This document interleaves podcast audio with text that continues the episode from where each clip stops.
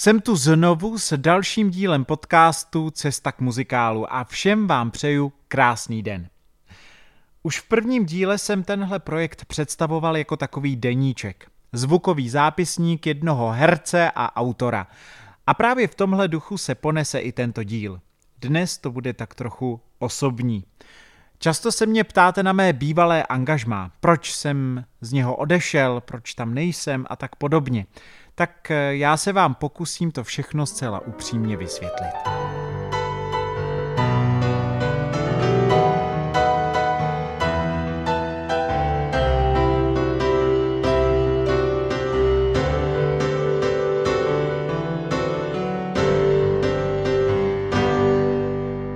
Do svého prvního a zatím vlastně jediného stálého angažmá jsem nastoupil i hned po absolvování Janáčkovy akademie.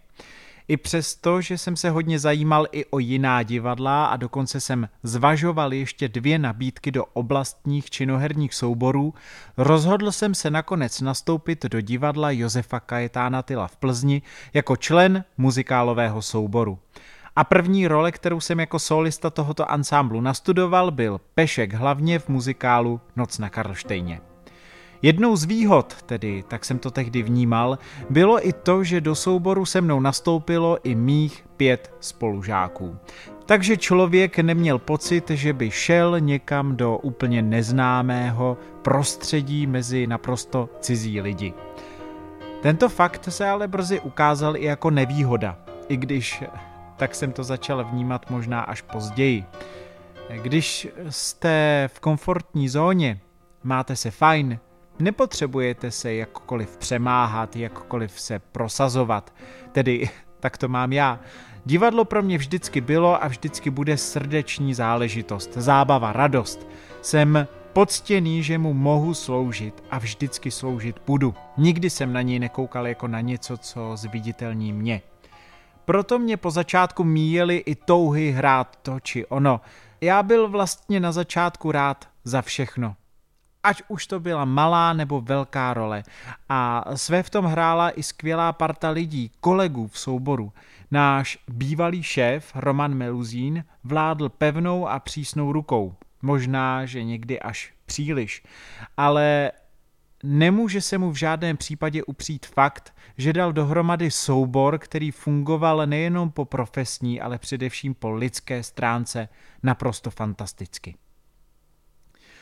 Po Noci na Karlštejně následovala Evita a pak velká výzva. Nazkoušet s Jiřím Lankmajerem roli barona Kracmara v muzikálu Adéla ještě nevečeřela. Bylo mi 25 a převzít roli po Miloši Kopeckém jako méně slavná alternace, nebo spíš záskok za dalšího skvělého slavného herce, to byl nápor na nervy. A taky se to hned projevilo tím, že před svou premiérou jsem onemocněl a už na konci první půlky jsem hrál v horečkách a postupně přicházel i ohlas a přede mnou byla ještě ta těžší druhá polovina. Takových představení v kariéře nakonec zažijete několik, hodně, spoustu. Vždycky vás to bude mrzet, štvát, budete podráždění, ale když se to stane poprvé, no ten pocit, ten bych nepřál nikomu. Přesto se z Adély stalo mé oblíbené představení a já si užíval každou jeho reprízu. Pro divadlo jsem byl schopný se rozdat a obětovat. Moje jakákoliv absence průbojnosti a naopak velká dávka slušnosti ovšem iritovala mého šéfa. A tak se rozhodl mě z toho vyléčit. Teď už na to s odstupem času koukám jinak, mám pochopení pro jeho kroky, ale v daný okamžik pro mě byly zdrcující. Roman se rozhodl ze mě vychovat suverénního, asertivního herce a přistoupil k tomu tak, že při zkoušení muzikálu Footloose, kde jsem hrál hlavní roli Rena McCormacka, si mě vyloženě mazal na chleba. Všechno, co jsem udělal, nabídl, všechno bylo špatně. Musím se přiznat, že Romanovi jeho plán úplně nevyšel. Já se během zkoušení tak bloknul, že jsem si k tomu představení jen stěží hledal cestu zpátky. Navíc, jak to tak bývá, když se nedaří v jedné oblasti, začne se to sypat a bortit i v jiných.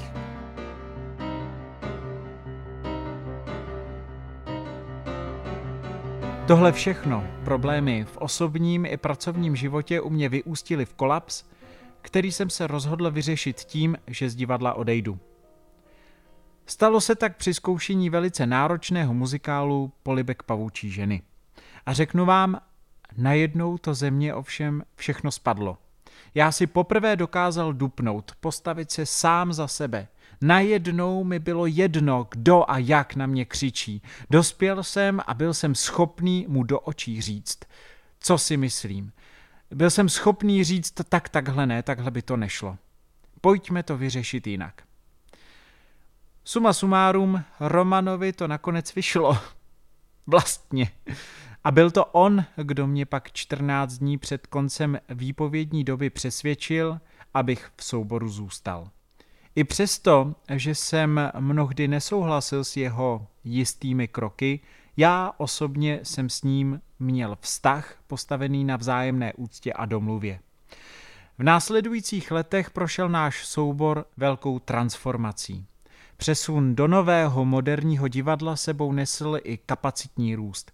Z původně rodinného kamarádského kolektivu se s přibývajícími externisty i internisty začal tvořit kolektiv tak trochu roztříštěný. A budu zcela upřímný, byly inscenace, na jejichž zkoušení vzpomínám opravdu nerad. Bylo to vlastně takové utrpení, protože atmosféra byla tu a tam i kvůli jednomu dvěma lidem dost dusná a napjatá. A popravdě tohle já těžko nesu. Znovu se vracím k tomu, že divadlo je pro mě svátost. Pokud se něčím kalí a já ho mám dělat jen z povinnosti, tak si říkám, radši ho nedělat. A tak se v mé hlavě rodil nápad soubor opustit. Byly i muzikály, které mé rozhodnutí vždy tak trochu pozastavily či překlopily na druhou stranu. Třeba Někdo to rád horké nebo Zvonokosy, ale i přesto se zdál být odchod už nevyhnutelný. Své v tom hrál jistě i fakt, že jsem přijal nabídku své bývalé pedagožky, docentky Silvy Talpové, abych začal externě učit v jejím ateliéru muzikálového herectví. Díky nové pozici jsem pookřál. Najednou jsem zjistil, že v herecké kariéře už jenom stagnuju. Nikam se neposouvám a že učení, práce se studenty mě naplňuje mnohem víc. Vidina toho, že mě do 3 let čeká znovu skládání a režie, obory, které jsem kvůli angažmá odsunul na druhou kolej, byla obrovským hnacím motorem. To, že něco není v pořádku, začali pociťovat i někteří mí kolegové. A tak došlo po různých peripetích k tomu nechvalně známému sesazení našeho šéfa, Romana Meluzína. S odstupem času to vnímám tak, že pracovali nebo spíš ovládali činy všech zúčastněných příliš velké emoce. Kde byla pravda? To těžko říct. Jediné, co mohu říct, že jednoznačná tedy nebyla.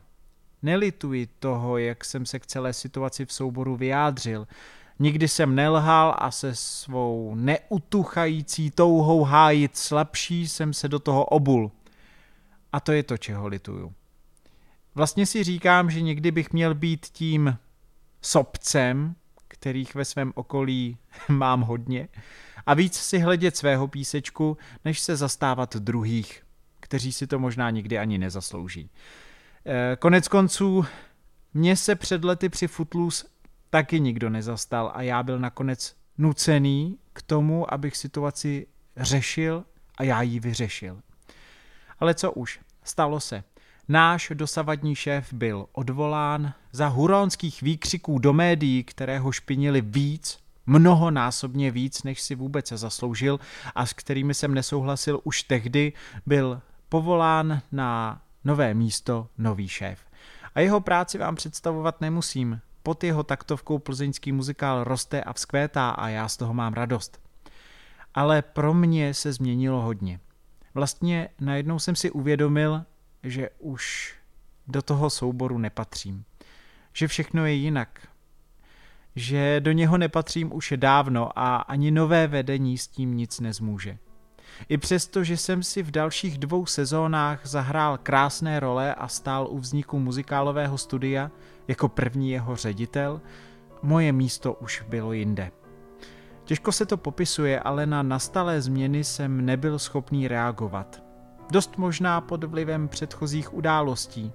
Dost možná proto, že jsem v souboru už nebyl šťastný a pociťoval, že šťastný můžu být někde jinde.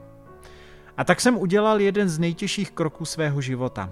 Podal výpověď. A teď už definitivní. A vydal se vstříc neznámému světu volné nohy, která tak volná není, protože vám do ní zasahuje povinnost pedagoga na JAMU, kvůli které se musíte chtě nechtě mnoha věcí vzdát. Prostě musíte si určit priority.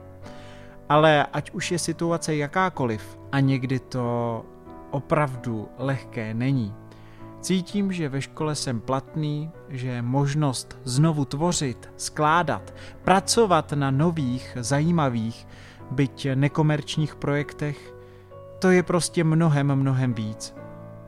Takhle mohu divadlu sloužit tak, jak jsem předtím nemohl.